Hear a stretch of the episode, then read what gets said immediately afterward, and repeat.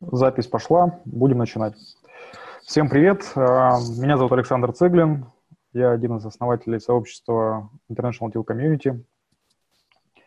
А, у нас сегодня замечательный интересный вебинар, посвященный теме такой новаторское динамическое распределение долей в проекте. На английском это звучит Dynamic Equity Split или Slicing Pie практика. А, у нас выступает сегодня Макс Семенчук, один из основателей украиноязычного сообщества TUA, бирюзового сообщества, и также один из основателей компании Firelabs, которая занимается как раз вот такими инновационными разработками в области финтеха, использованием технологии блокчейн. Вот. Ну, я думаю, еще какие-то проекты интересные, ты о них еще расскажешь на вебинаре. Вот, ну, передаю тебе слово. В двух словах еще вопрос. По формату у нас где-то часа полтора. А, большая часть это будут ответы на вопросы. Поэтому мы э, разгоним своими вопросами, а те, кто присоединяется, будем рады видеть вопросы. Э, варианта два. Либо поднимаем руку, задаем устно, либо пишем в чате и отвечаем на эти вопросы в чате. Вот. Передаю слово Максу, я буду понемногу подключаться, как на правах модератора, и тоже какие-то вопросы формулировать. Всем привет еще раз, я Макс Семенчук. Um, да, это как бы мы с Сашей общались насчет каких-то интересных тем, а, каких-то технологических, и возникла эта тема Dynamic Equity. Вот, мы через нее проходили некоторое время назад свои, там даже в двух организациях. Вот, есть каким опытом поделиться. Вот, ну и вообще интересная концепция. А, особенно учитывая то, что, ну, как бы, мне не всегда просто описывать, чем я занимаюсь, потому что я одновременно занимаюсь несколькими сетями, комьюнити и так далее, в общей сложности где-то там 7-8 проектов, вот, э, решаю всегда какие-то задачи, которые находятся на, вот, что сейчас есть бутылочное горлышко, то тем, тем я обычно и занимаюсь. Но в основном это связано с внедрением каких-то практик самоорганизации, с построением стратегии, вот. Ну и вообще с этой темой я познакомился, наверное, где-то лето прошлого, летом прошлого года. Меня познакомился с ней Артем Сердюк из нашего комьюнити TLUA, вот, как э, скинул мне статью на медиуме про вот такую штуку. И это было очень вовремя, потому что а, ну, наша компания является тоже технологическим стартапом, и а, стоял вопрос по поводу вовлечения людей большего в какие-то активности. И даже там как бы больше контекста, если рассказывать, то мы изначально занимались как бы сервисным бизнесом, и мы постепенно переходим в продуктовое направление, вот, но всегда возникает а, некоторая сложность с тем, чтобы как бы делать два бизнеса параллельно и мотивировать правильное, ну, какое-то вот такое поведение. То есть мы хотели сказать про то, что так, давайте мы будем, э, допустим, находить время, а, вкладывать э, э, его в развитие своих продуктов, ездить там, допустим, на хакатоны или на конференции, в общем, все, что способствовало бы продвижению развития нашего продуктового направления, давайте делать. Вот. А для того, чтобы это мотивировать, для нас как бы у нас был некоторый бюджет относительно небольшой, который мы могли бы там покрывать, вот. Но в любом случае это не те деньги, которые там прям там было много, и которые мотивировали, и стадия продукта была для того, чтобы получить инвестиции, мы планировали дойти до какой-то определенной стадии развития, тогда их просить, вот чтобы на нее выйти, хотелось замотивировать людей, хотелось прийти туда еще как бы с э, адекватным э, распределением компании. Когда мы начинали, допустим, компанию, мы как раз, да, там, если уже переходить к теме, да, вообще в чем, в чем состоит э, идея? В том, что эта вот презентация, там, э, Саша потом скинет наверняка в чат или куда-то. Вот э, идея состоит в том, что э, есть, нету как бы такой практики, которая подошла бы всем по тому, как надо делить компанию, что очень много всего происходит всяких изменений, э, начинается, вот как мы тоже начинали с одной командой, кто-то там отпал, кто-то там добавился, вот, еще даже если, допустим, есть три фаундера, которые занимаются развитием проекта, но один занимается этим full time, а второй совмещает, а третий вдруг там, не знаю, там, по каким-то причинам выполнил несколько месяцев, потом вернулся. В общем, бы приводит к некоторому несправедливому распределению, то есть э, неправильно было бы договориться, что там все в одинаковых критериях, что там все, все там, вот мы настроим, мы делим на троих или пополам. Э, вот, вот эти модели всякие 60-40, 51-49, всегда есть какие-то рекомендации, типа там всегда должен быть кого-то контрольный пакет для принятия решений или там давайте делиться поровну. В общем, чаще всего э, ну, это демотивирует людей, когда э, получается, если так договориться о таких долях, проработать э, там три года, получить потом реально там выйти, э, продать бизнес или что-то такое, то как бы получат все поровну, это, это не очень хорошо. Вот. Ну и, соответственно, это тоже для тех, кто не может работать, для тех, кто не может вкладывать время по каким-то причинам. Вот это не, не мотивирует их делать это больше, если мы заранее договорились, что делим поровну, к примеру. Uh, ну, для этого обычно в стартап-практике существует подход вестинга, то есть uh, мы говорим, что да, там, допустим, есть uh, там продажник, там дизайнер и программист. Вот они вместе делают продукт, вот, допустим, мы считаем, что примерно э, их вклад равный в судьбу этого продукта, но, э, грубо говоря, они получат свой процент, они получат ту долю акций, которые рассчитывали, э, в течение пяти лет. То есть каждый год им будет, то есть вообще за первый год, если они первый год не проработают полностью, они вообще ничего не получат. Есть такой так называемый клифф, типа там порог, который им надо минимум отработать. И потом э, их, им будут постепенно начисляться эти акции из пула, и тогда, соответственно, если один человек проработал два года, второй человек проработал пять лет, то у них будет, соответственно, распределение. Но об этом все очень сложно договариваться. Всегда это типа про какую-то шкуру неубитого медведя. А, вот, может вызвать э, конфликты еще на той стадии, когда еще нет денег. Вот. Поэтому вот этот э, замечательный человек, э, как его зовут, э, Майк, из... Он, он много работал с стартапами, он пытался решить эту задачу, и он разработал методологию. Мы его звали еще, он как бы очень открытый, и, в принципе, можно его тоже, наверное, позвать. Э, он проводит вебинары, рассказывает все эти детали, вот, про то, почему и как. И его основная идея заключается в том, что э, у нас нету заранее договоренных э, как бы долей или процентов, на которые мы там выходим в какой-то перспективе, что мы э, просто договариваемся, что э, там, грубо говоря, у нас есть некоторая виртуальная зарплата, вот, допустим, я там дизайнер, у меня там рыночная стоимость, допустим, 2000 долларов в месяц, а это там супер инженер, у него там рыночная стоимость 4000 долларов в месяц, что э, у нас есть э, такой как бы как бы виртуальный доход, вот, но мы его как бы сразу инвестируем в компанию. Таким образом, э, дизайнер э, вкладывает 2000 акций, а программист вкладывает 4000 акций пропорционально э, их как бы зарплате. Чтобы э, этот э, как бы э, это первая идея, которая заложена, что э, мы договариваемся про реальные оплаты и просто ежемесячно начисляем и идем, и там, допустим, кто-то проработал, там, дизайнер проработал полгода, программист проработал там два года, посчитали их зарплаты, значит, там, один к шести, допустим, пропорции, или еще как-то вот.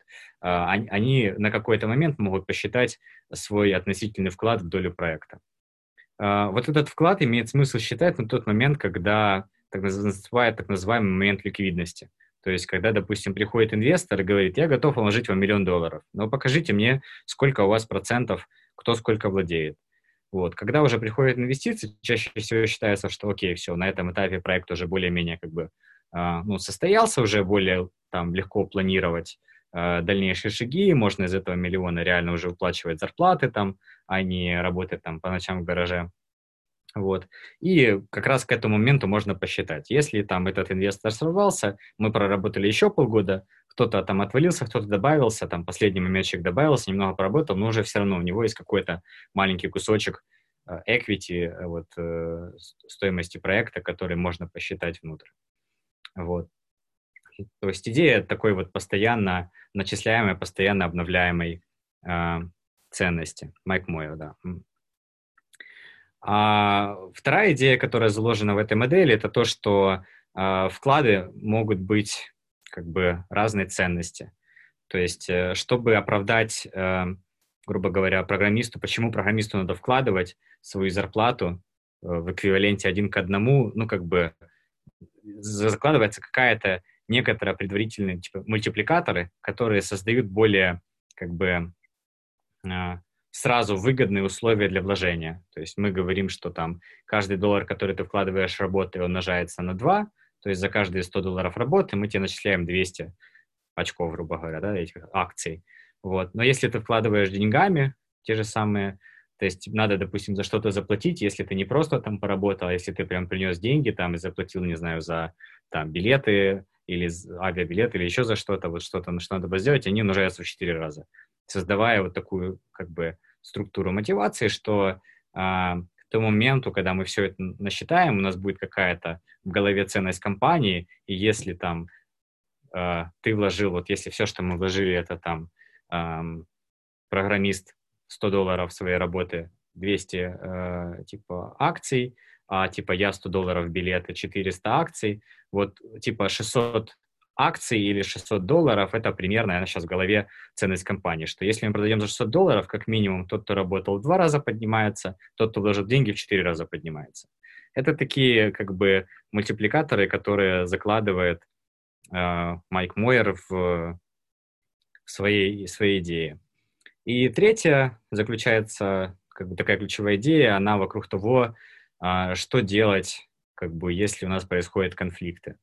Допустим, если а, человек, грубо говоря, вот если человек ушел, остаются за, ним его акции, и он рассматривает, опять-таки, есть очень хорошая документация, я, типа, просто для тех, кто еще не слышал про эту штуку, я, типа, в двух словах рассказываю, вот эти все там мультипликаторы, вот, и потом перейду к тому, какой был у нас контекст тестирования, к чему мы пришли. А, типа, вот э, человек уходит. Майк рассматривает два варианта. Как бы человек хорошо уходит или плохо уходит. То есть, если он хорошо уходит, в том плане, что он все это время там классно там, работал, сделал большой вклад, но вот у него реально какие-то там обстоятельства, не знаю, ему надо переехать или там что-то там случилось, у него он не может продолжать работу, вот, то, ну, предполагается, что за ним эта доля сохраняется, просто, допустим, если он начал работать и сразу за второй, там, ну, там, довольно быстро это произошло, еще долго до момента ликвидности, просто его доля будет, ну, постоянно размываться добавлением новых, э, как бы, Э, вкладов, да, то есть другие будут люди работать, у него все равно останется какой-то кусочек, вот, но он будет как бы справедлив от общему вклада, вот. Но бывают случаи, когда человек и может как бы, допустим, нарушить какую-то трудовую этику э, и, ну, к примеру, там, не знаю, украсть клиента или, допустим, не знаю, там, э, какие-то махинации произвести, нанести какой-то ущерб компании, то в таком случае, грубо говоря, команда общим решением может сказать, типа, это вот тебе штраф, мы твои там в полной или частичной мере твой вклад как бы обнуляем. Вот такие как бы основные идеи, э, и я хотел их попробовать у нас в плане разработки продукта. Вот. И что мы начали делать первое, это мы начали как бы с некоторой Excel. -ки. А, мы, во-первых, э, договорились о том, что... Макс, можно mm-hmm. вопрос, сразу там по первой, по теоретической части? Ты сейчас к практике да. переходишь. А, да, ко всем тоже. Если есть какие-то вопросы, либо поднимаем руку, либо пишем в чат. У меня тут просто ряд назрел по теоретической части. А, вопрос, то есть, первое. А, вот эти, то есть акции, насколько я правильно понимаю, условно говоря, находятся в каком-то общем фонде, который не распределяется на старте между фаундерами. Акции постоянно выпускаются, то есть их не фиксированное количество, они все время довыпускаются. То есть с каждым вкладом выпускается новый процент, и типа если мы продолжаем в равной мере вкладывать, наши доли не изменяются. Но если к нам добавляются новые люди, типа они начинают вкладывать, ну типа постепенно начинают они тоже какой-то кусочек, ну как бы не, не mm-hmm. лимитированный себе получать. То есть, получается, идет доп. эмиссия? Постоянная, да, да, да. Постоянно... Ну, то есть у нас, у нас события были ежемесячные, то есть еж, ежемесячно мы, мы договорились, у нас была некоторая первичная, типа, договоренность по поводу распределения, как раз то, как бы, там, когда мы 8 лет назад начинали эту компанию, то я не знал про эту механику, и мы просто договорились что-то типа там, там 60, 10, 10, 10, по-моему, там 4, 4 по 10. Вот такая была там, или там около того э, было распределение. Ее можно увидеть, что мы когда-то там вот, базовое было изначально.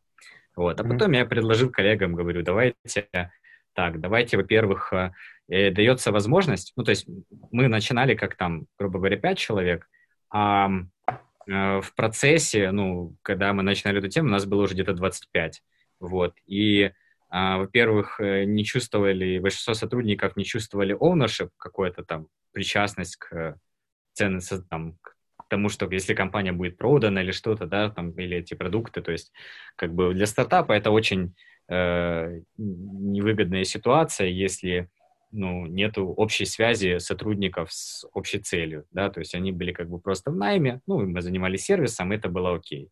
Но вот когда нам надо было, когда стала задача, что надо связать нас с общей целью и замотивировать, то логично было начать как бы делиться долями, и вот мы, я, я предложил первое, что давайте, а, чтобы мы аккумулировали средства для разработки продукта и могли там вкладывать и все, вы можете какой-то процент своей зарплаты аллоцировать э, в этот фонд, и вы, мы будем вам как бы начислять э, процент э, там 2x от тех денег, которые вы вложили.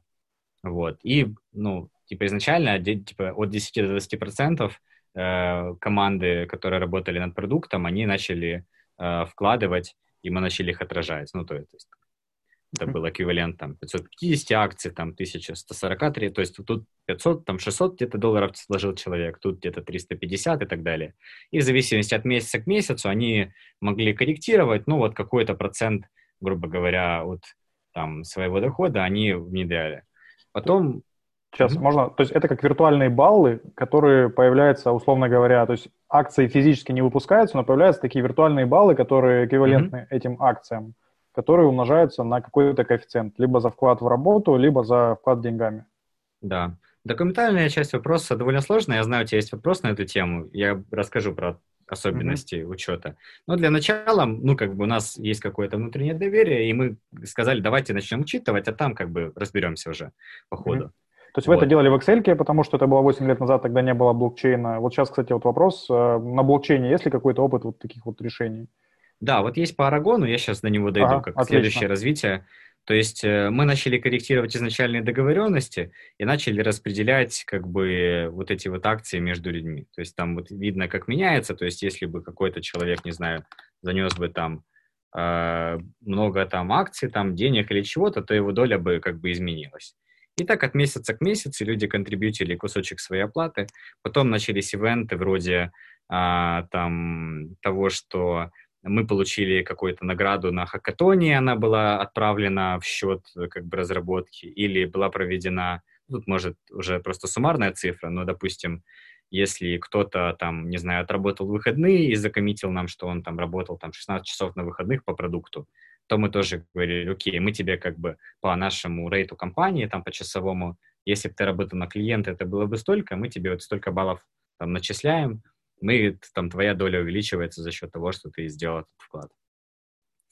Вот, то есть, ну, изначально все были довольно открыты попробовать. То есть, конечно, там все предполагали, что в какой-то момент мы это формализируем, но для того, чтобы начать, мы просто начали это делать в Excel и, и вот так вот отражать. Это, наверное, самый гибкий вариант.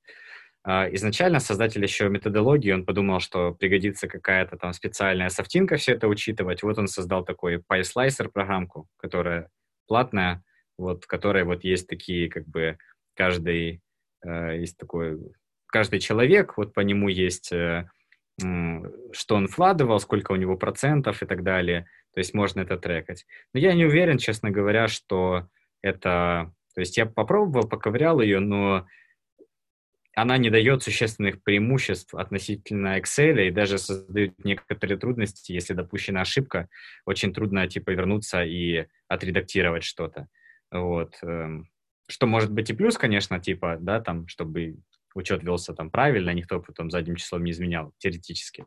Но, скажем так, э, меня не вызвало желание, типа, то есть то же самое распределение и просто историю начислений можно также вести в Excel.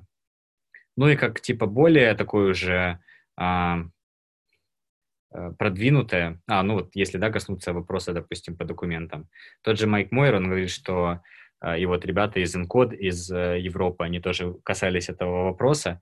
Каждый раз, когда нам надо делать такие сложные схемы с постоянным распределением, это теоретически возможно, и там в Европе это чуть-чуть проще. В Украине, в принципе, вот это, ну, я знаю про украинский контекст, я думаю, что, в принципе, в России не радикально другой контекст, но э, у нас не настолько, по-моему, развито э, в наших странах э, вот это право инвесторов, так как оно, допустим, развито в Делавере в Америке. Там, где есть э, все эти возможности, вроде как, вот как я рассказал, про вестинг или про э, там всякие штуки для инвесторов, которых они защищают, что если типа компания ликвидируется, то первый приоритет там дается инвесторам. То есть, ну, есть более как бы продвинутые зоны. Вот в наших зонах это намного все сложнее оформить и соблюдать, но теоретически, если, допустим, это международный стартап, который планирует привлечь деньги все равно там, допустим, в Америке или где-то, они могут зарегистрироваться там в Делавере и там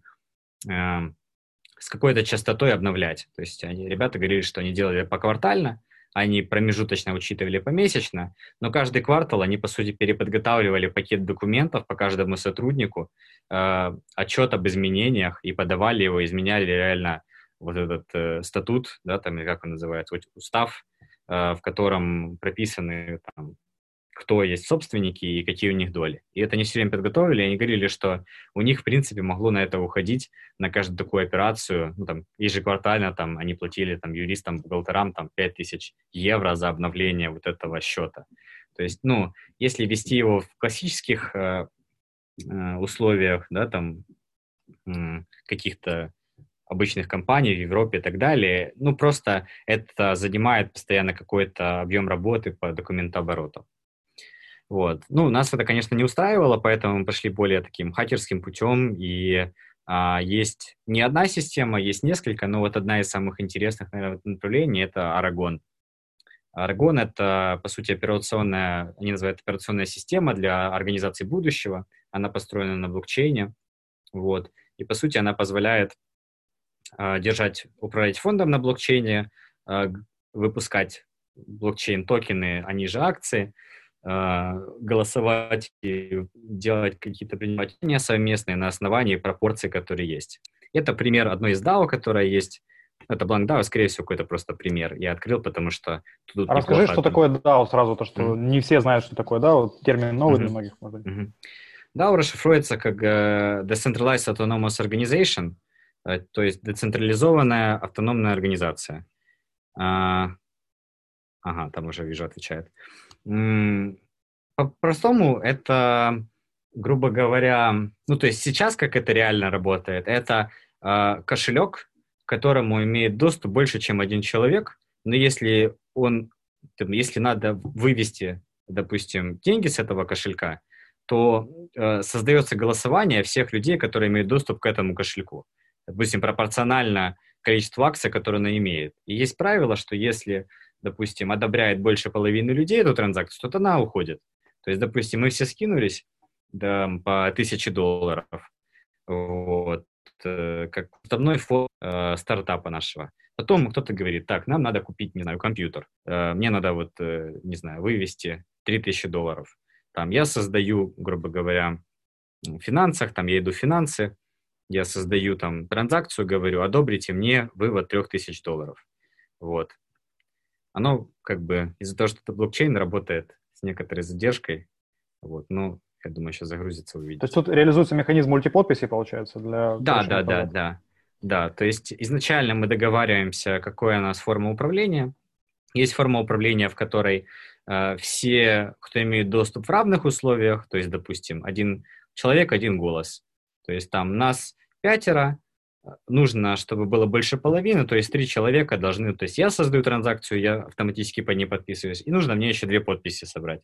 Собрал две подписи, значит, все окей, могу вывести деньги.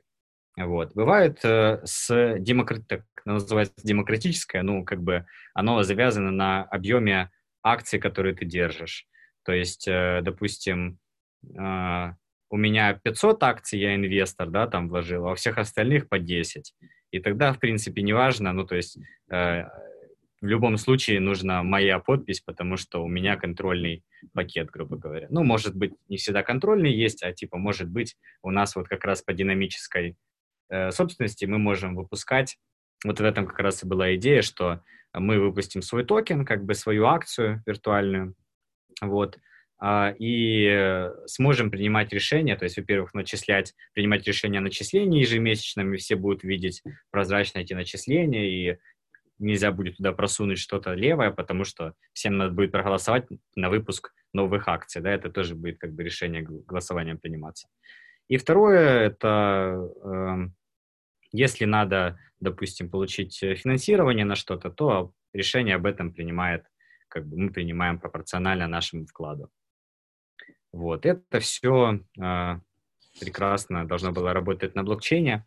Есть некоторые, как бы, Тут другая штука, что, с одной стороны, это хорошо, это прозрачно, да, у кого сколько акций, и более того, в какой-то перспективе это может реально, ну, могло бы реально стать э, ну, э, юридическим обоснованием. То есть вот видно, вот это все адреса, это какие-то, ну, мы тут в данном случае не знаем, кто, но наверняка вот ребята, которые бы работали в этой компании, знают, что этот адрес, это там Максим, это Андрей, это Алексей да, и вот, допустим, у него столько-то акций, столько-то, столько-то. Вот общее распределение, вот э, самый большой держатель у него 21%, потом 12, 9, 6, 5, и там вообще все остальные там по чуть-чуть э, в сумме держат 40. Вот. Мы можем этими э, токенами меняться, то есть теоретически я могу продать свою долю э, другому участнику, можно запретить это делать. Ну, то есть вообще по факту это создает некоторый э, офшор грубо говоря, который э, без затрат, то есть который создается там, создать такую организацию, э, там стоит там 5 долларов, грубо говоря, противовес там 5 тысяч долларов потенциально создания офшора где-нибудь там, или там компании в Делавере. Вот.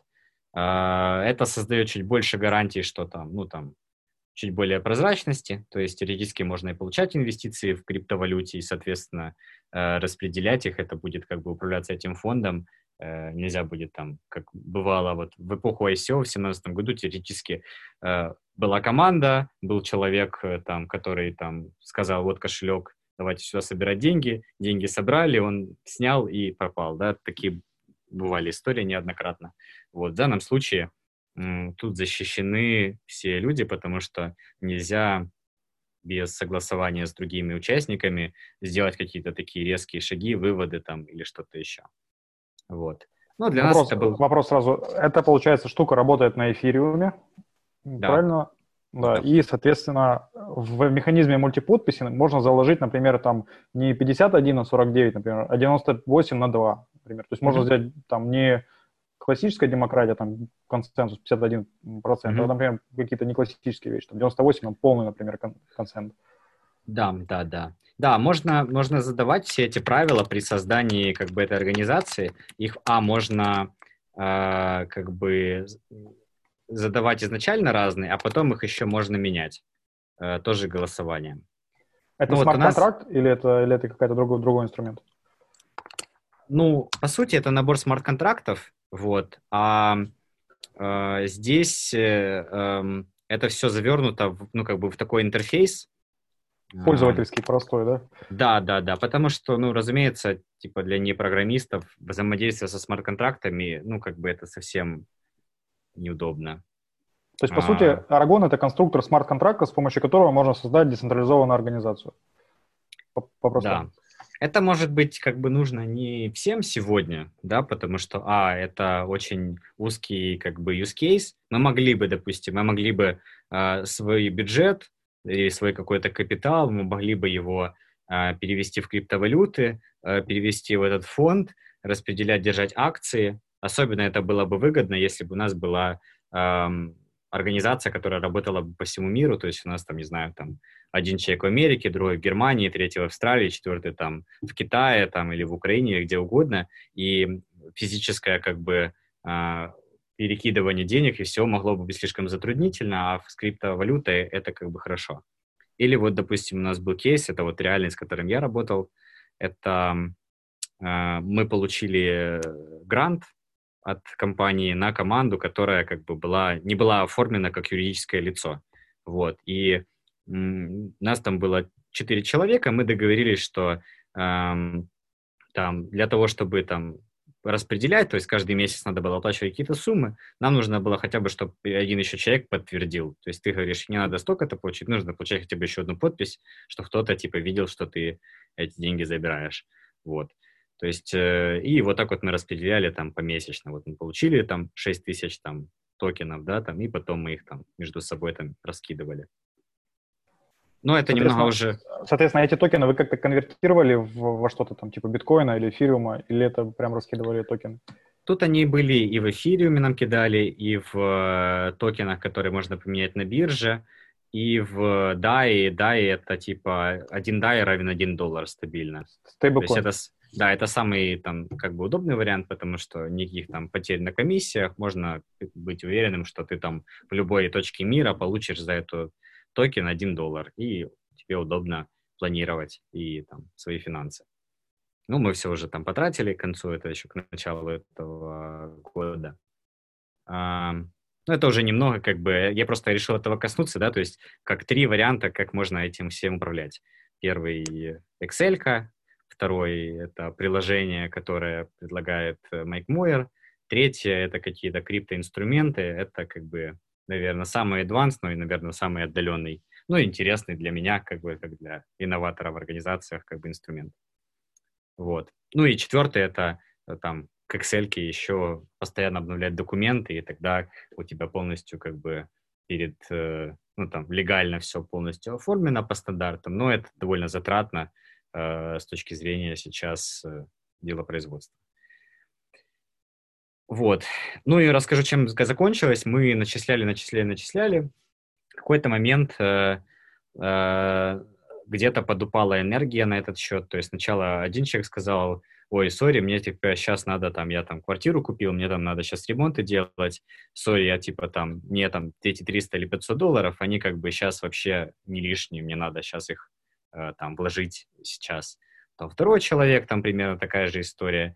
Потом в какой-то момент мы поняли, ну, это было связано еще с некоторой стратегией, а, у нас было достаточно денег уже, там, там был какой-то, мы накопили какой-то фонд, но у нас не было четкой идеи, что мы в какой-то конкретный продукт вкладываем, мы постоянно генерили новые продукты, но не было какого-то четкого направления. И вот буквально там за месяц-два мы просто посидели, подумали, и все перестали просто начислять. Мы решили, окей, пусть пока так остается, как есть. А, нету задачи там специально мотивировать или копить, а если и даже и происходит какой-то вклад, то есть, допустим, не знаю, я могу привести там потенциального клиента или еще чего-то, такой вклад очень трудно оценить а, ну, в денежном эквиваленте. То есть теоретически может прийти там какой-то адвайзер, вот, и а, помочь нам, типа, там, закрыть какую-то сделку, но мы не можем его ну, сразу по факту там договорить, это не, это не часовая оплата, да, может быть, это какая-то процентная от сделки или чего-то. Но, в общем, вот э, детали учета здесь становятся довольно сложными. Э, как правильно учесть вклад каждого человека. То есть пока это работа, особенно если это трудоемкая вещь, если нам просто надо много копать, много программировать, там, э, предсказуемые там объемы работ, то мы можем вот за счет таких начислений правильно отделять. А еще, кстати, о чем Майк говорит, например, о том, что теоретически люди могут быть не готовы получать только там как бы акциями, то есть они могут, можно часть, часть деньгами, часть акциями, ну, в принципе, как у нас происходило, вот. А, ну и тогда, типа, более там четкое распределение. Но, э, типа, из-за каких-то причин, да, там, наверное, было больше даже, чем одна причина, мы перестали видеть в этом особенно смысл. И в последнее, последнее время мы перестроили немного организацию, у нас одновременно несколько там направлений развития, и мы сейчас обсуждаем, как ни странно, переход, наоборот, к э, подходу, когда все партнеры в равных условиях, то есть мы не планируем сильно расти, мы не планируем расширяться, у нас стабильная команда, то есть мы там вот почти все сотрудники работают там 4 года или больше в организации. Вот. И, ну, по сути, мы не пытаемся учесть там, а вот тебе там чуть-чуть больше, тебе чуть-чуть меньше. Вот мы пока, наверное, даже более-менее ок с тем, чтобы э, примерно поровну распределить результат. Ну, посмотрим. А что происходит в тот момент, когда кто-то начинает хуже работать, чем другие? Как у вас вообще так решение принимается в этой ситуации? Mm-hmm. Ну, в идеальном случае у компании все равно есть какие-то деньги, и а, она, по сути, все равно как бы существует отношение там найма, да, то есть э, я по факту как бы все равно э, договариваюсь с человеком, что он работает за определенные деньги, и по сути я с ним могу поступить точно так же, как если бы, ну, человек просто за деньги бы плохо работал. Ну, то есть я ему там, я или команда выносим ему какую-то обратную связь про то, что, слушай, там что-то, короче, ничего не происходит в твоем направлении, давай ты там поднажми или постарайся или еще что-то. Вот. И если там можно вынести теоретический штраф, можно его попросить там, о прекращении сотрудничества и так далее. То есть никак это не должно особо отличаться от того, чтобы... То есть считается, что эти акции не настолько же ценны, и в головах у людей они редко как бы не, не хуже, чем реальные деньги. А как вот на практике вы сейчас работаете? Вы какой используете, там, холократию или что-то другое? Вот, насколько я помню, вы холократию, да? Ты Расскажи да. может, про это тоже пару слов, как принимается решение. Да, да. Ну, э, два года назад мы начали внедрение холократии. Вот. Э, соответственно, в принципе, у нас все решения, которые касаются ну, команды, они принимаются на общих митингах э, через процесс совместного там, принятия решений, integrative decision making. То есть, с одной стороны, я в рамках своей роли а, не спрашивая никаких там разрешений или чего-то, если вот э, у меня четкая цель, если она не задевает работу других людей, я ни у кого ничего не спрашиваю, я просто делаю все, что нужно, все, что считаю нужным для реализации этой цели. Теоретически я даже могу брать какой-то бюджет, если у нас нет другой договоренности, что там, допустим, свыше такой-то суммы я должен там согласовывать с кем-то. Любые договоренности, любые вот такие какие-то ограничения, то есть мы стараемся как можно меньше иметь ограничений, но если нам нужны какие-то ограничения, например, там, доступ к счету имеет только бухгалтер или правки на сайт вносит только дизайнер.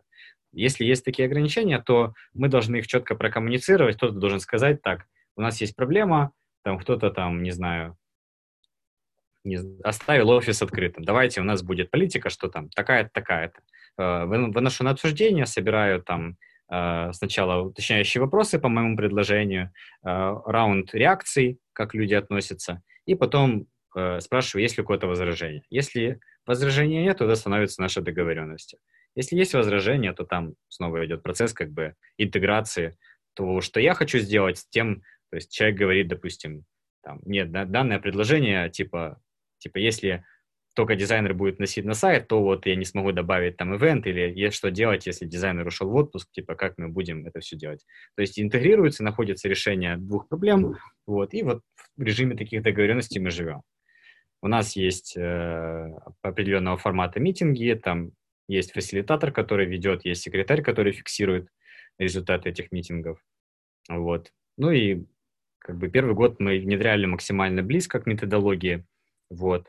А сейчас мы больше как бы а, мы больше открываем как бы такие как исследовательские направления, и у нас все чаще как бы есть работа там между там двумя-тремя людьми в разных направлениях, и это реже требует там согласования на общей команде. Но у нас также есть собрание общего круга, на котором можно э, обсудить вопросы, связанные с общими задачами, там, куда движется компания или там условия работы в офисе и так далее. А вот если ты говоришь новое направление исследовательская работа, то это действие в условиях неопределенности, и, соответственно, потенциально какая-то, может там деньги какие-то заработать. Как оплачивается или оценивается работа людей вот в этой в новых поиске новых направлений? Угу. Ну, в холократии есть э, такое как бы понятие, как tension, это некоторое напряжение. Вот. Любое изменение, в принципе, считается, что типа ничего не надо делать, пока не, не возник какой-то у кого-то теншн, пока не возникло напряжение. То есть, э, допустим, вот у нас есть пример. Э, мы перешли, вот у нас есть, грубо говоря, консультанты, они работают с клиентами, э, и мы договорились, что мы поровну делаем, делим с консультантом выручку с этого клиента. То есть делал консультант с клиентом проект на 10 тысяч, ну, там примерно пополам делим, там половина отходит консультанту, половина э, в компанию на покрытие там офиса, маркетинга, там менеджмента и так далее. Вот. э, ну, допустим, возник вопрос, там, вот, э, надо расширить команду, нанять человека, вот, найм человека, надо привлечь HR какого-то, вот, которого есть какая-то вознаграждение за привлечение человека. Кто должен заплатить это вознаграждение? Компания или консультант? Вот. И, ну, чаще всего решается это так, что эм, возникает этот вопрос, они обычно, ну, как бы до сих пор, как бы я как бы находился в позиции SEO там 6 лет, и э, до сих пор чаще всего, как бы, хоть уже меньше, но изначально идут с этим вопросом ко мне. Я предлагаю им принять решение самим с учетом целей компании, как бы, то есть, что будет справедливо, примите решение. Вот, если э, будет, допустим, если консультант посчитает, что это несправедливо, он придет на один из митингов и скажет, есть такой вопрос, вот я предлагаю вот так, или давайте обсудим. Если я посчитаю, что это было несправедливо, то точно так же я подниму. Это может произойти там не в первый же месяц, да, или там по рециденту, но если в целом это как бы повторяемая ситуация, то рано или поздно кто-то, если распределение неправильно, кто-то может выйти с э, соответствующим, как бы, соответствующей проблемой и предложить ее решить. Отлично. Предлагаю по вопросам тогда еще пройтись, вернуться к Slicing Pie, технике. Давай. Так, вопрос первый, который я писал. Э, ну, вот как рассчитать теоретическую стоимость участников проекта? То есть это, насколько я понял, основывается в часах, из того, что ты сказал.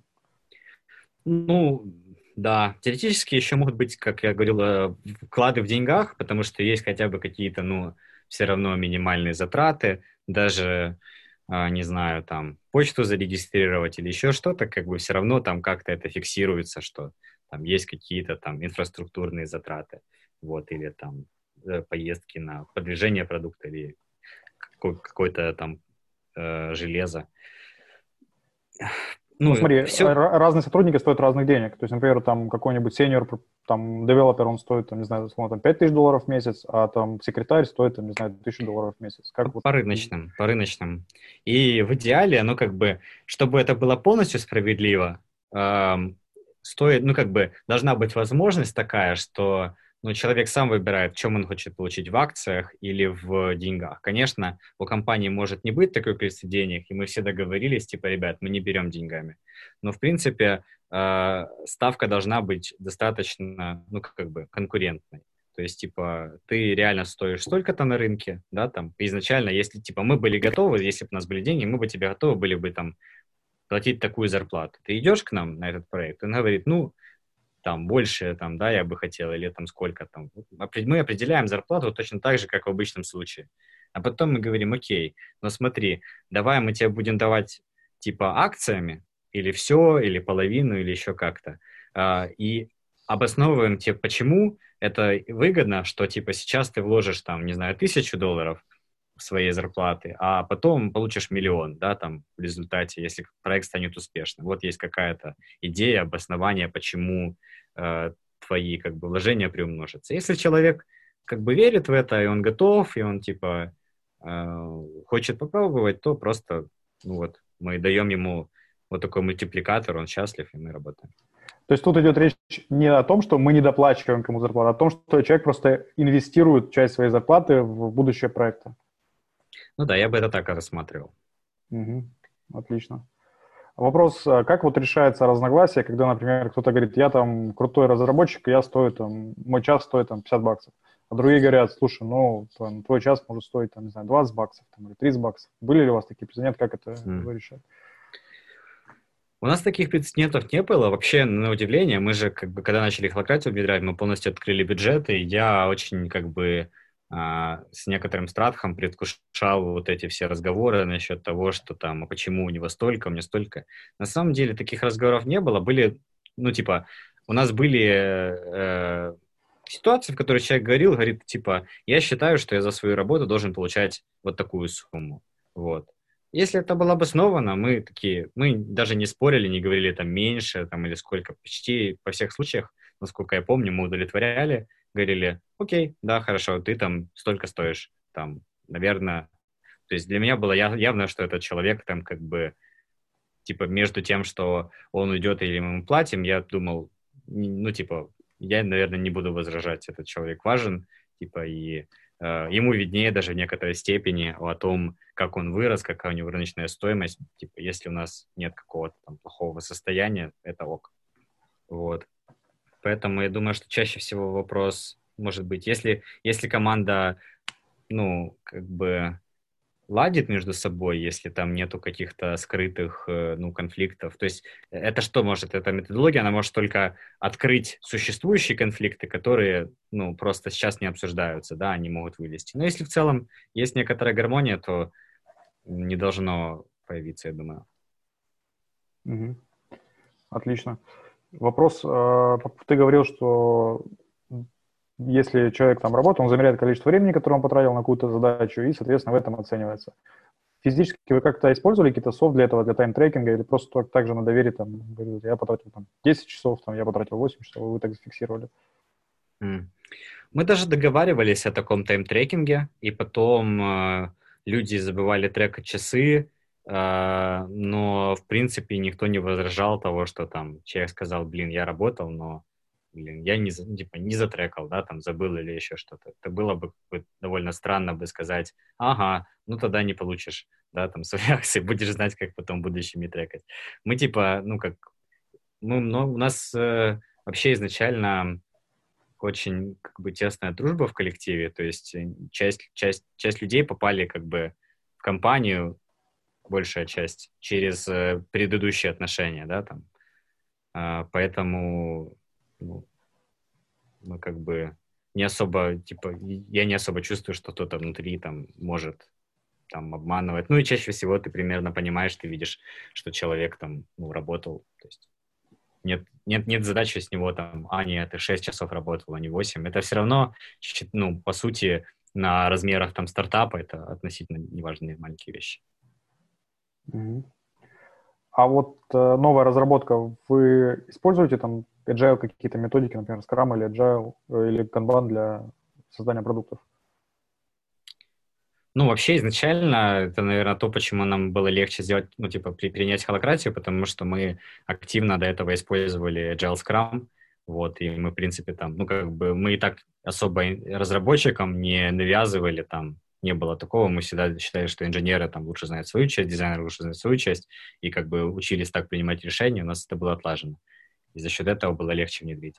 Ну и мы по-прежнему как бы используем, наверное, самый интересный для меня инструмент сейчас в разработке продуктов — это дизайн thinking. То есть это, мне кажется, вообще один из самых мультипликаторов эффективности больших. Дизайн мышления угу. — это про, про то, что как делать такие продукты, которые нужны клиентам, а не интересны угу. разработчикам. Да? Ну да, и более быстрые итерации по валидации продуктов — то есть иногда реально, вот, ну, мы еще работали много нашими клиентами, часто были стартапы, вот, люди приходили с какими-то идеями э, к нам, и, и иногда это выглядело так, они говорят, вот у нас есть там бюджет на полгода разработки, или на год даже, там, на четырех человек, к примеру, и так далее, вот, но мы реально, мы смотрели на продукт, и мы сами не понимали, будет ли он успешен, да, и клиент тоже не проводил работу там достаточную с клиентами, то есть у него там, не знаю, были какие-то сбережения, это его идея, он просто хочет тестировать, и это было, ну, настолько, ну, жестко, если, допустим, вкладывался там бюджет, там, 100к или чего-то в продукт, потом он выпускался, чтобы клиент понял, что на самом деле нужно было не то. Не то, что даже вообще он не нужен, но типа не те фичи, да, там, или не на той платформе. Это просто, ну, такая вещь, которая нас очень сильно тоже, мы же тоже вкладывали свое время и душу в это все.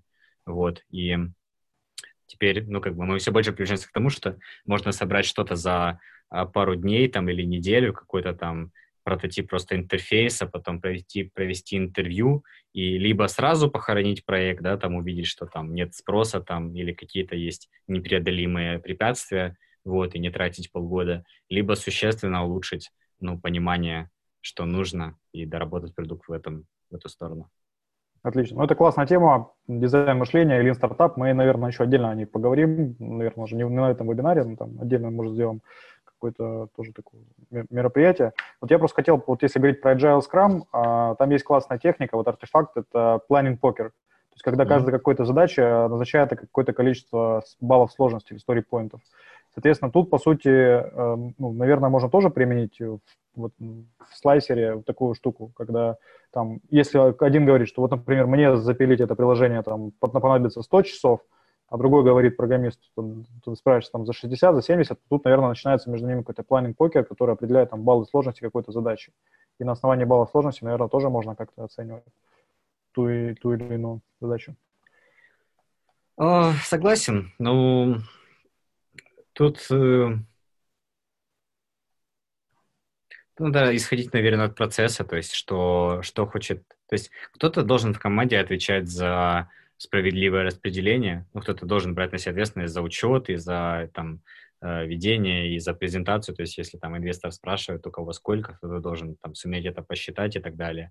Вот, и, наверное, этот человек, он, ну, и будет э, как бы думать о том, что именно считать. Сейчас, может, надо... Ну, то есть мы с какими-то клиентами, там, это немного не про слайсинг Pie, но мы, допустим, думали перейти от практики часов к практике дней, потому что обычно не учитывается время на коммуникацию и так далее. То есть можно фичу запилить там за два часа, но обсуждать ее перед этим день. Вот. Э, и очень трудно на такие вещи мерять, стоит ли их мерить. То есть это надо определить внутри. Угу. Отлично. Хорошо, движемся дальше. Вот, вот этот фонд э, у PySlicer, который виртуальный, он называется Grand Fund. А, как, вот что с ним происходит, когда вот наступает момент ликвидности, о котором ты говорил в начале, как он переоценивается или туда попадают деньги? Вот что, что происходит в момент привлечения инвестиций? Угу. Ну да, вот допустим, вот возьмем эту ситуацию, которая здесь, да, там на картинке нарисована. То есть э, тут у нас три есть вот этих грант, это кто ленивец, по-моему, или какое-то какое животное по-английски, не помню. Угу. Вот, э, что вот есть три человека, SEO, дизайнер и кто-то еще. Вот, что у SEO 55%, и там столько-то акций, у дизайнера столько-то акций, и у этого столько-то акций. Вот. И приходит, э, они все вложили в суммарно, ну, вообще немного здесь, то есть, типа, что-то типа до 10 тысяч долларов. Вот. А, когда приходит инвестор, говорит, так, давайте я вас профинансирую, я дам вам там 100 тысяч или там 500 тысяч, вот, то по факту они говорят, окей, 500 тысяч при оценке, ну, там для ровной цифры, допустим, миллион, при оценке там э, в 2 миллиона, то есть ты забираешь половину, оставшуюся половину мы между собой распределяем. Соответственно, 33, там чуть меньше 7 и 10. Вот. И с этого момента перестает действовать начисление, поскольку уже, во-первых, пришел инвестор. Инвесторы, ну, типа, редко готовы в такие штуки играть, ну, типа, они... Там другие, может, там может быть создан дополнительный фонд на Э, на будущих как бы сотрудников на распределение, то есть мы можем еще немного оставить, чтобы мотивировать, это обычная практика в стартапах, вот, но на этом, по сути, заканчивается история с э, э, Slicing the Pie, то считается, что мы дошли до нужного момента, мы закрепились, мы вот посчитали, сколько инвесторов, посчитали все остальное нам, какой пропорции, и все. Дальше мы просто там, у нас закреплены эти доли, мы работаем. Угу. То есть, по сути, э, после того, как деньги попали в стартап, э, то люди просто начинают получать зарплату за то, что они делают. Ну, у них остаются доли, как бы, но считается, mm-hmm. что э, достигнут какой-то предел зрелости. То есть просто первый этап, вот этот сид-стадия, когда э, вот ты собрал там единомышленников, начинает что-то штормить, делать, люди на этой стадии очень легко отваливаются. Это одна из самых больших проблем. Типа, мы такие все с горящими глазами начали делать, там все, там погнали, вот, но э, очень большая неопределенность до момента финансирования может спокойно пройти и год, и два, вот, и люди часто не дотягивают.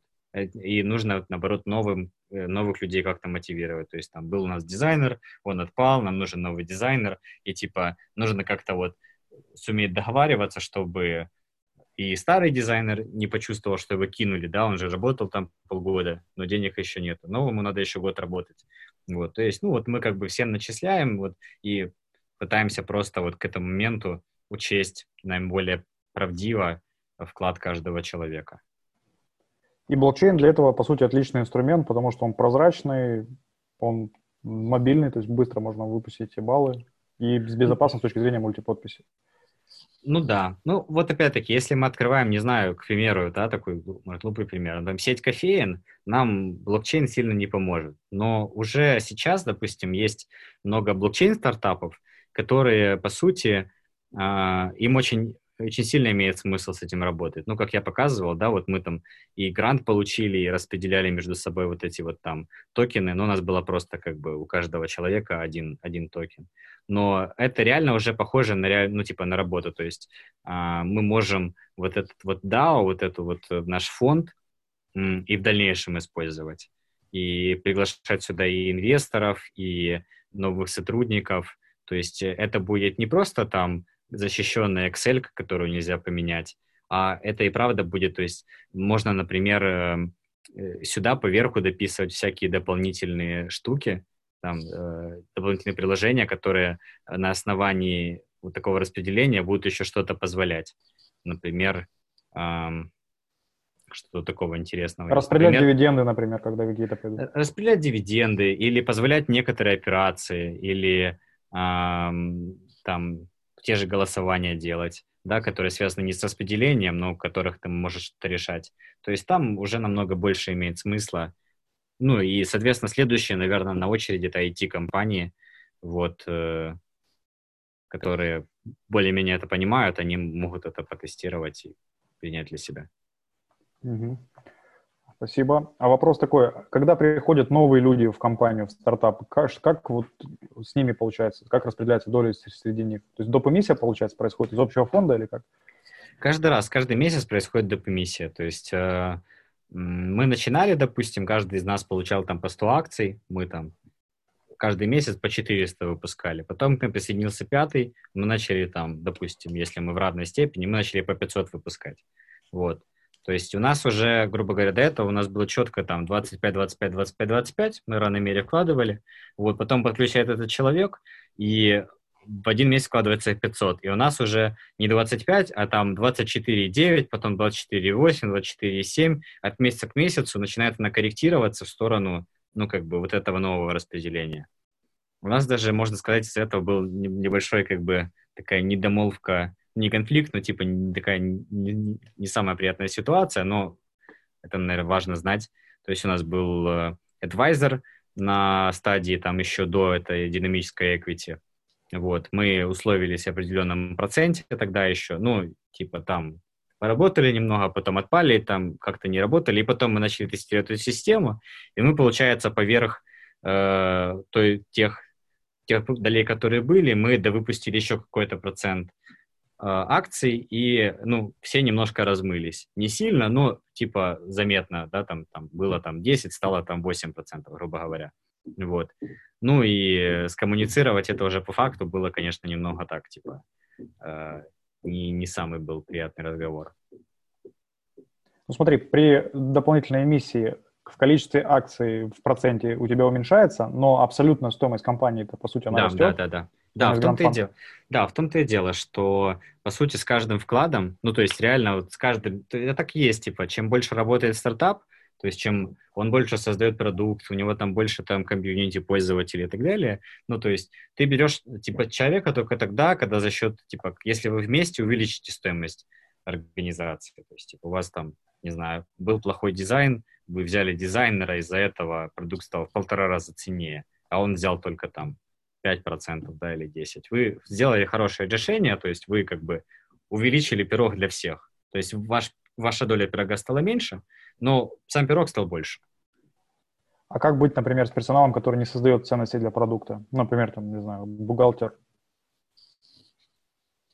Ну, в любом случае, есть какой-то внутренний... Ну, мы также, как бы, он ничем... Если, если мы решили, что нам бухгалтер нужен, да, и бухгалтер стоит 500 долларов, а разработчик стоит 2500 долларов, к примеру. Ну, они, мы типа, если мы нанимаем, то у нас изначально есть понимание в голове, что, ну, хоть бухгалтер менее ценен, да, там, относительно рынка, но все-таки без него мы не можем работать, да, то есть смысл в продукте, если мы не можем там деньги получить, да, или вывести там, или у нас штрафы огромные.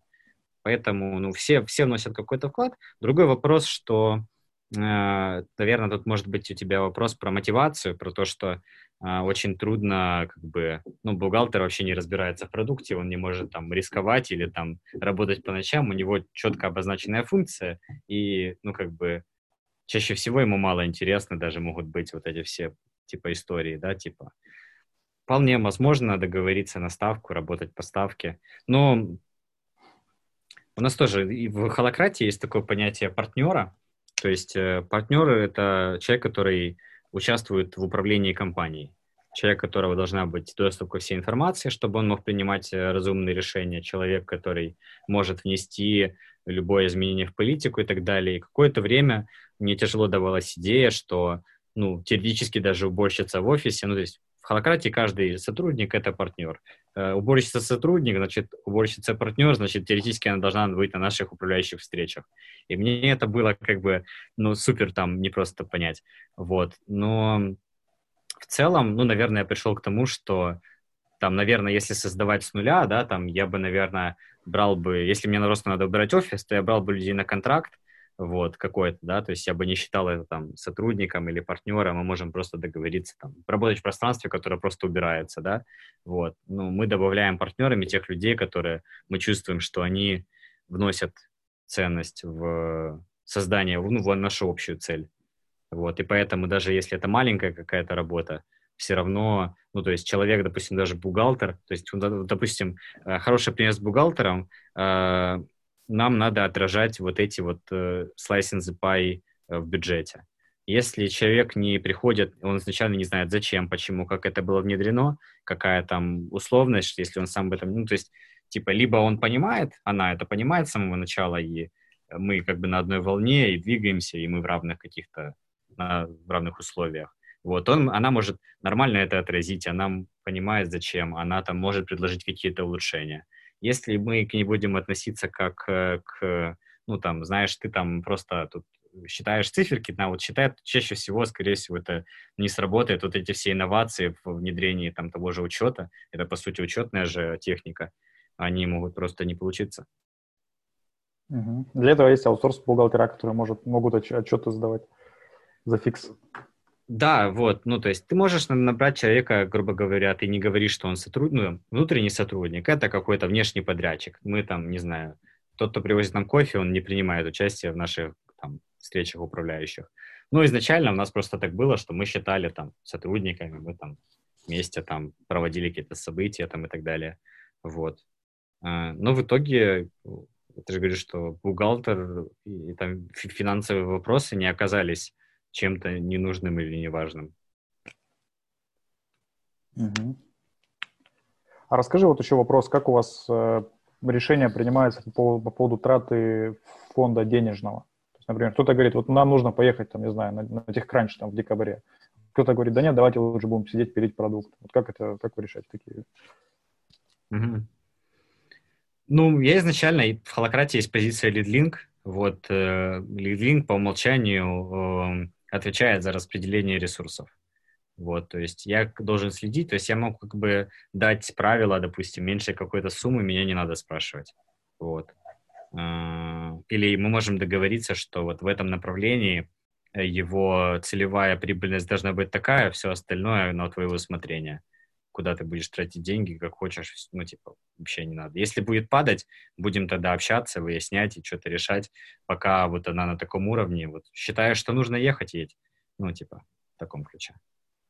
Да, но эффект-то может быть отложенный. То есть, допустим, через месяц, это через три месяца прибыль не принесет, а там, может, через год о тебе узнают, там напишут. Ну, в любом случае, э, очень важно доверие между, ну, внутри команды то есть к какому-то профессионализму и так далее. То есть, ну, все равно это не отменяет какой-то, есть такая практика консультаций, то есть если это какое-то серьезное решение, которое может быть небезопасно или существенно там, то чаще всего как бы даже не то, что мы апеллируем к тому, что есть такая политика, человек все равно приходит, ну там, вне зависимости, и он говорит, блин, вот я вроде хочу, но вот у меня такие есть опасения и типа просто практика консультирования. Но в остальном, типа, я же говорю, до каких-то до каких-то пределов вообще там, ну, то есть, не знаю, если надо там рекламу на каком-то сервисе купить там 100 долларов. Ну, меня даже, мне не хотелось бы, чтобы со мной это согласовывали, это слишком напряжно. Угу, отлично. А, вопросы. Если есть вопросы, пишите. То я чувствую, что у нас такой небольшой диалог образовался. Хотелось бы, чтобы было много людей, что задавали вопросы. По поводу мировой практики я писал, там есть ли какие-то компании, которые вот эту Dynamic Equity Split принимают, применяют? Угу. Ну, определенно, то есть э, Майк эту тему развивает уже не первый год. Вот даже, видите, какой-то есть у него фреймворк по, я там давно не заходил, по э, прям контрактам, юристам, которые могут в каких-то юрисдикциях что-то сделать. То есть определенно какое-то количество компаний это могут использовать. Но чаще всего мы, наверное, не знаем про громкие примеры, потому что это обычно все как бы early stage э, стартапы, да, но угу. может быть есть, есть по, по сути, это инструмент как раз для вот таких early stage стартапов, которые только стартуют, и когда наступает момент, они привлекают первые деньги, он уже не нужен. Угу. А, да, в том-то и дело, что наступает ликвидационный момент, и после этого... Ну, есть всякие разные другие то есть большие, ну, большого размера компании, они играются в более сложные теленаушники. Нормально слышно? Да, да, хорошо. А более как бы большие компании играют более сложные э, типа штуки, допустим, они могут выпускать опционы, допустим, на свои акции, то есть когда у них будет размещение, а ты сейчас можешь купить за один цент там, и так далее, или там за доллар, за какую-то условную стоимость. Есть всякие программы мотивации, есть там бонусные. То есть все, все это решает проблему как бы вовлечения людей, какого-то engagement, чтобы, ну, типа, они чувствовали э, вовлеченность в то, что происходит. И просто у больших компаний у них уже намного, ну, как бы более сложная ситуация, то есть они начинают там разработчиков по одному премировать, там, продавцов по-другому, и это превращается как бы в усложнение. А на ранних стадиях просто, ну, нам нужно как-то договориться, желательно не 50 на 50, да, типа, и учитывать, что там, там будут, могут присоединяться люди и так далее. Нам надо с чего-то начать, и это хорошая, хороший вариант, с чего можно начать. И, может быть, у нас он как бы э, не закончился, ну, типа, опять-таки, может, мы какой-то момент вернемся, но, может быть, э, из-за того, что мы были уже существующей компанией, мы, по сути, начали влиять на седьмом году жизни компании, да, вот, то есть, э, если бы мы сформировали с нуля, наверное, это было бы более четко понятно, а поверх существующей структуры может быть немного сложно. Угу. Спасибо. А, вопрос вот для тех, кто хочет нач- начать, вот кто собирается начать свой проект э, и использует технику вот Slicing Pie и Dynamic Equity Split, то есть с чего бы ты рекомендовал начать, какие первые шаги вот сделать для, в этом направлении? Ну, посмотреть э, вебинар э, Майка. Их mm-hmm. там больше, чем один, он их там все время обновляет. Можно прочитать книжку, как mm-hmm. бы можно посмотреть презентацию. Ну, то есть примерно э, первое надо э, схватить, понять, в чем методология. Второе, обсудить со своей командой. Ну и третье, там, в тестовом режиме попробовать, там, безопасно.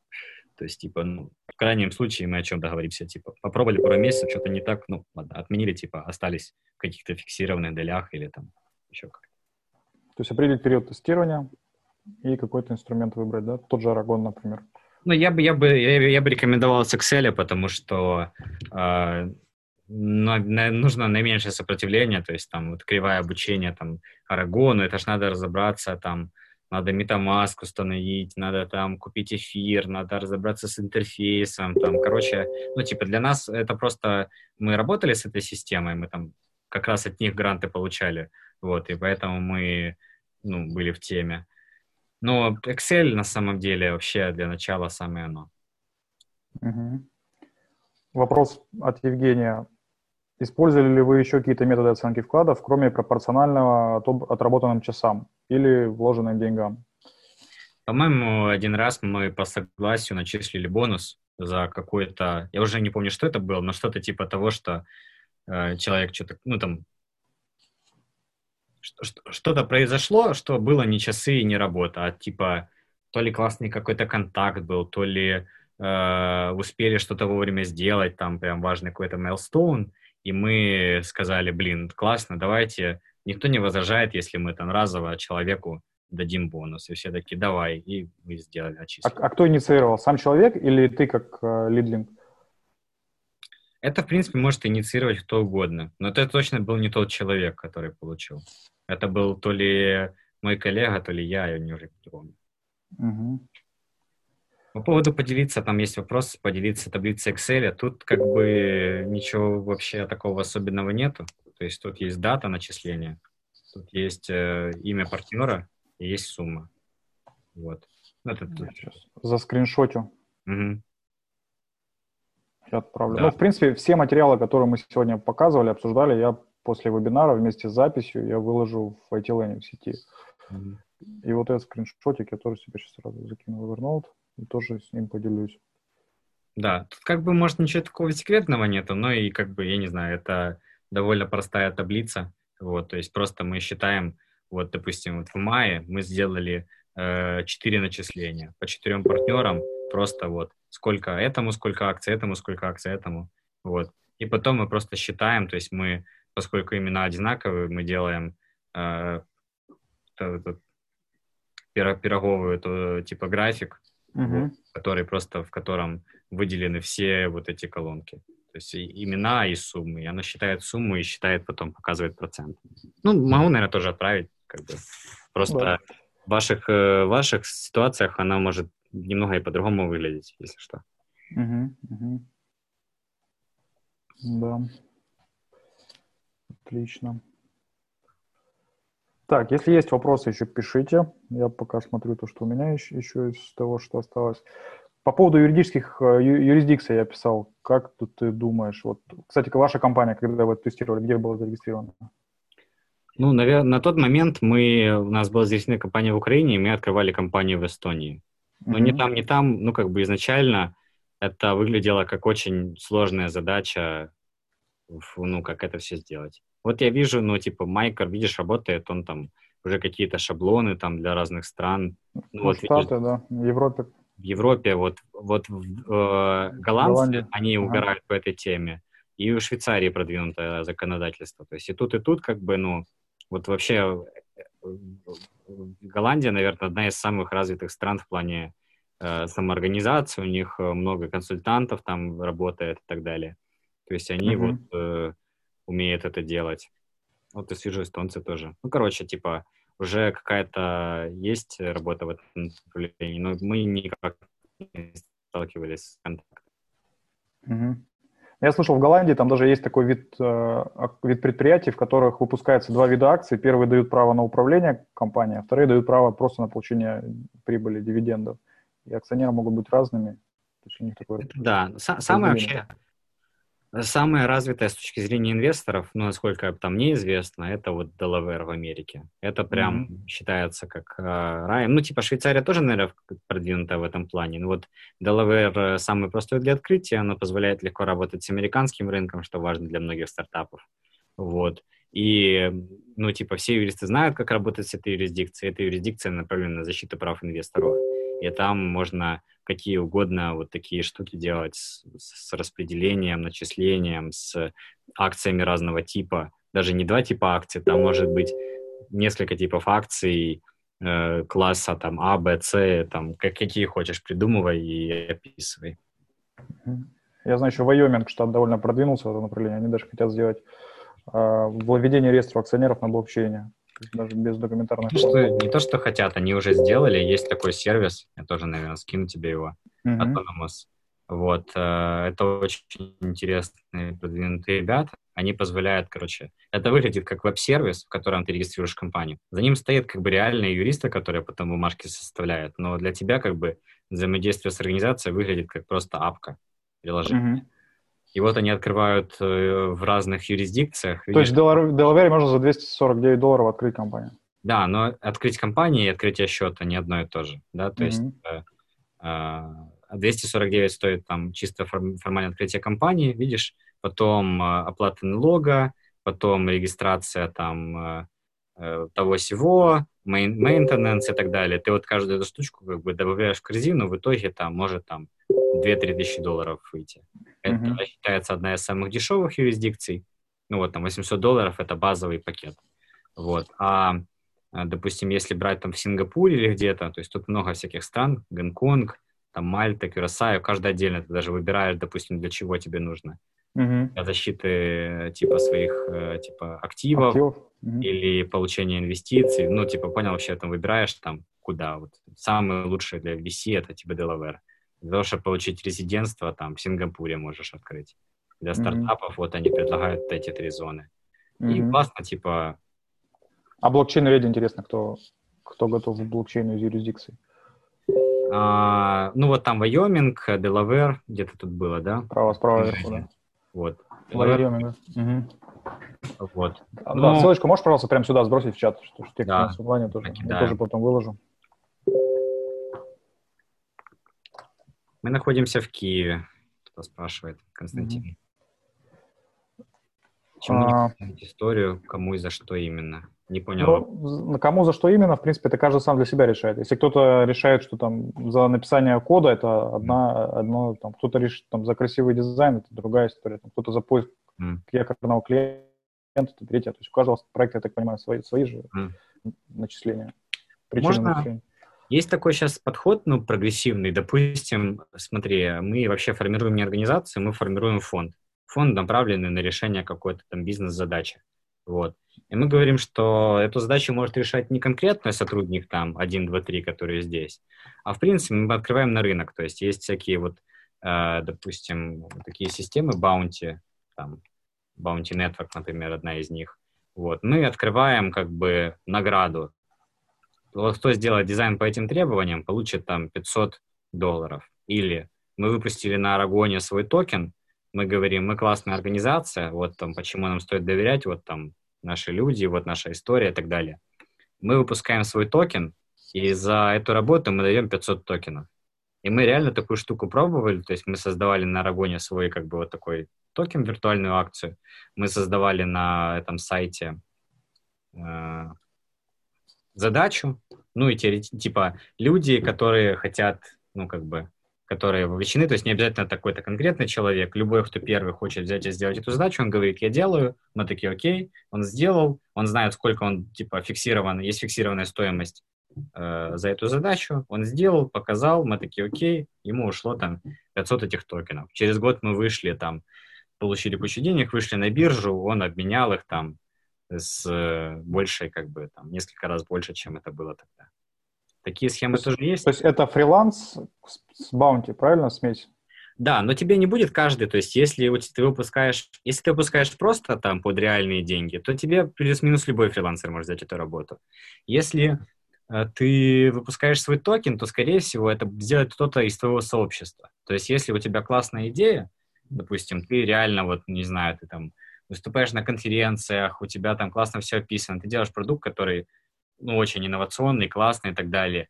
Вокруг тебя начинает формироваться сообщество. Они там вступают в твой телеграм-чат, они там общаются с тобой, они все заинтересованы, они там даже хотят, может, немного инвестировать в это или что-то.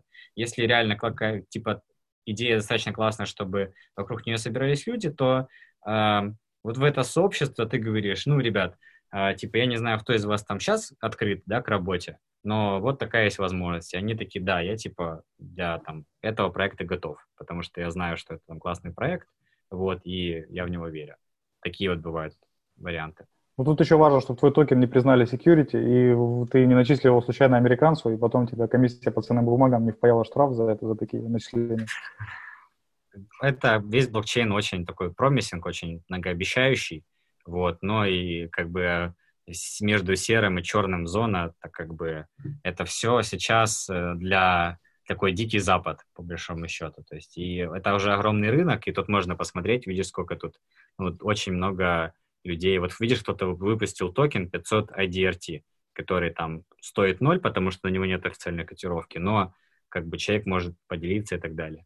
Вот. Это не, не, не мешает многим людям все равно экспериментировать, пробовать и я думаю, до каких-то объемов, то есть если там, я думаю, комиссию по ценным бумагам интересует там объемы свыше там какого-то количества миллионов. Пока мы там в песочнице играемся, им плюс-минус пофиг. Угу. Потом вообще, да, ну, может, надо будет там всем, кто получил эти токены, чтобы их реально поменять, нужно будет свой паспорт отправить, к примеру.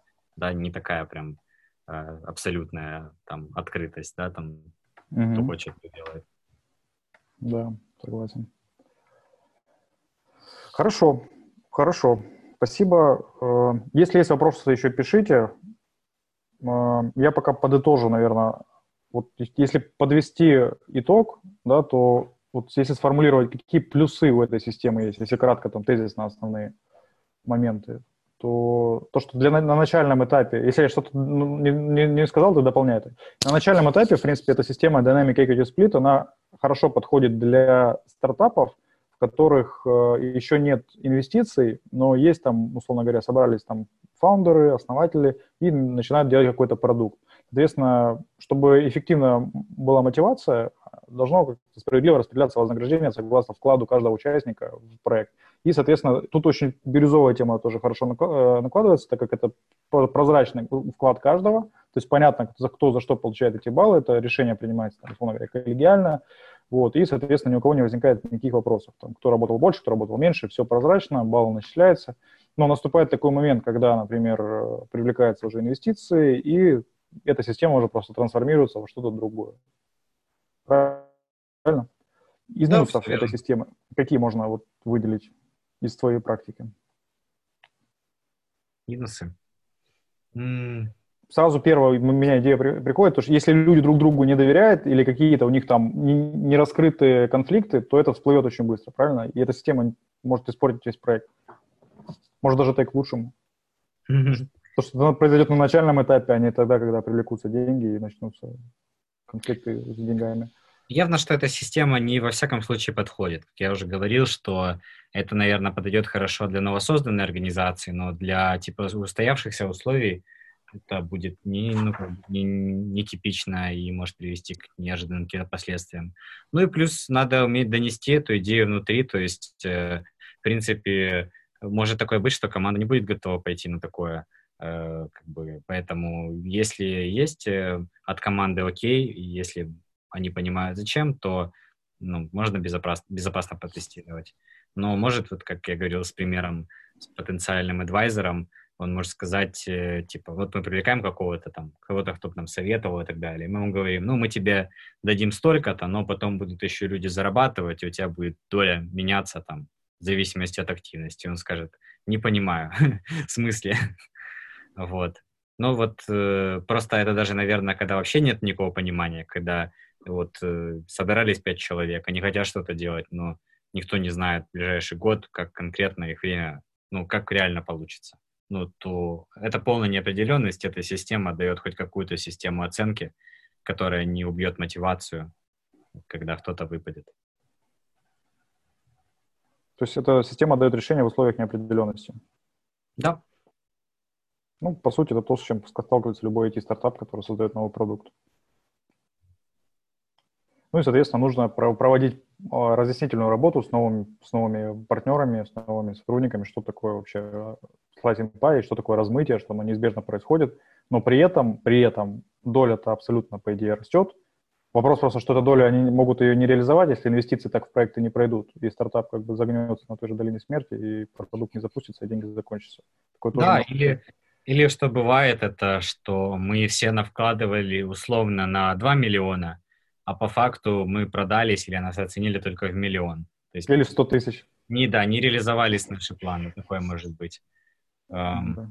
Или, типа, ну, вообще тут тоже, если э, стартап будет управляться централизованно, то у сотрудников может э, создаться некоторая, ну, как бы, может быть вопрос, то есть если они никак не влияют на то, кто приходит и, типа, это непрозрачно, кто, зачем и как, то, соответственно, есть поле для каких-то манипуляций, я там, не знаю, свою, там, не знаю, там, своего брата там поставил работать и говорю, он классный человек, он там 100 тысяч долларов, это его там самая минимальная оплата, и начинаю на него сливать акции. Ну, то есть, как бы, это не отменяет, как бы, не решает задач, как бы, нормального коллектива и управления в целом. То есть бирюзово, в небирюзовой компании эта система будет работать плохо, потому что нет прозрачности, люди не верят, и мотивации никакой это не добавит, а только убавит. Да, это черный ящик, откуда непонятно, как бы берутся эти баллы. Отлично, отлично. Ну, в общем, как создать бирюзовую компанию, об этом еще много будем говорить. Можно еще почитать в социальной сети ITLN, и можно в TIL в чат законнектиться. Там тоже делятся опытом ребята. Да, вот. я типа сделал второй мой слайд. Это контакты, если захотите Давай. Видите меня там в Твиттере, в Фейсбуке. Покажи. Вот видно, да. Ага. Да, Til- и-. Может, сразу ссылочки тоже скопировать в чат для тех, кто сейчас с нами, А, да, да. чтобы удобно было. Это наше комьюнити. Можете почитать кейсы украинских организаций. У нас там есть описанные статьи, э, какие техники используются. Может быть, для кругозора интересно. Вот эта вот организация, она как бы на грани между бирюзовыми практиками и технологиями, в частности, вот эти все Aragon, да, Autonomous, вот эти все темы, они как бы мы изучаем. Расскажи пару слов тоже об этом, очень, очень интересно, у нас там есть еще несколько минут. Мгм. Его Foundation — это а, как бы TLUA мы создали как сообщество в Украине для развития украинских бирюзовых организаций и этой культуры в целом. А это как бы связано с интересом вот, самоорганизации, сетевых структур и технологий на пересечении вот этих э, двух вещей.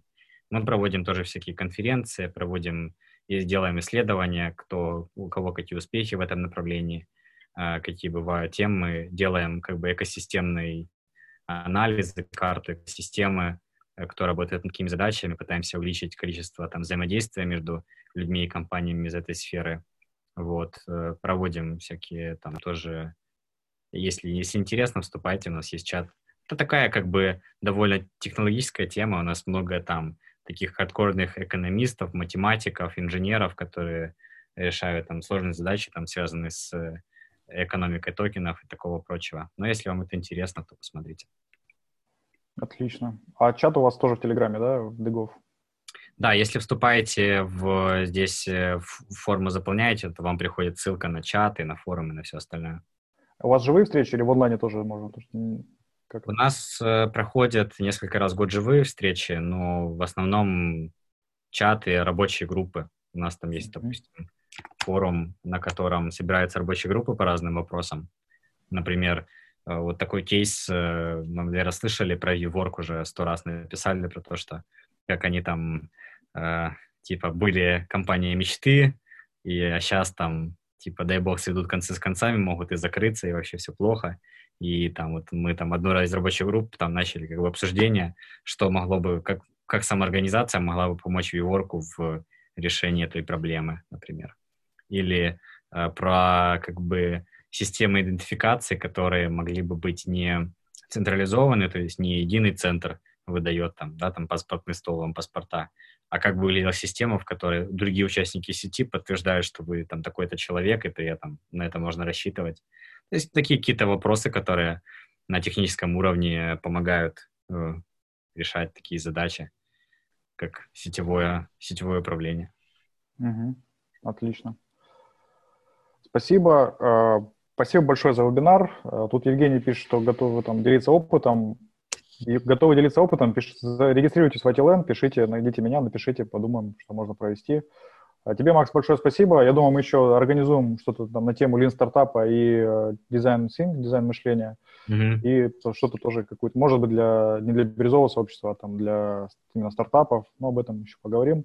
Всем спасибо, кто сегодня был, спасибо за вопросы, и запись я выложу в сети нашей, и ссылочки все тоже постараюсь пособирать.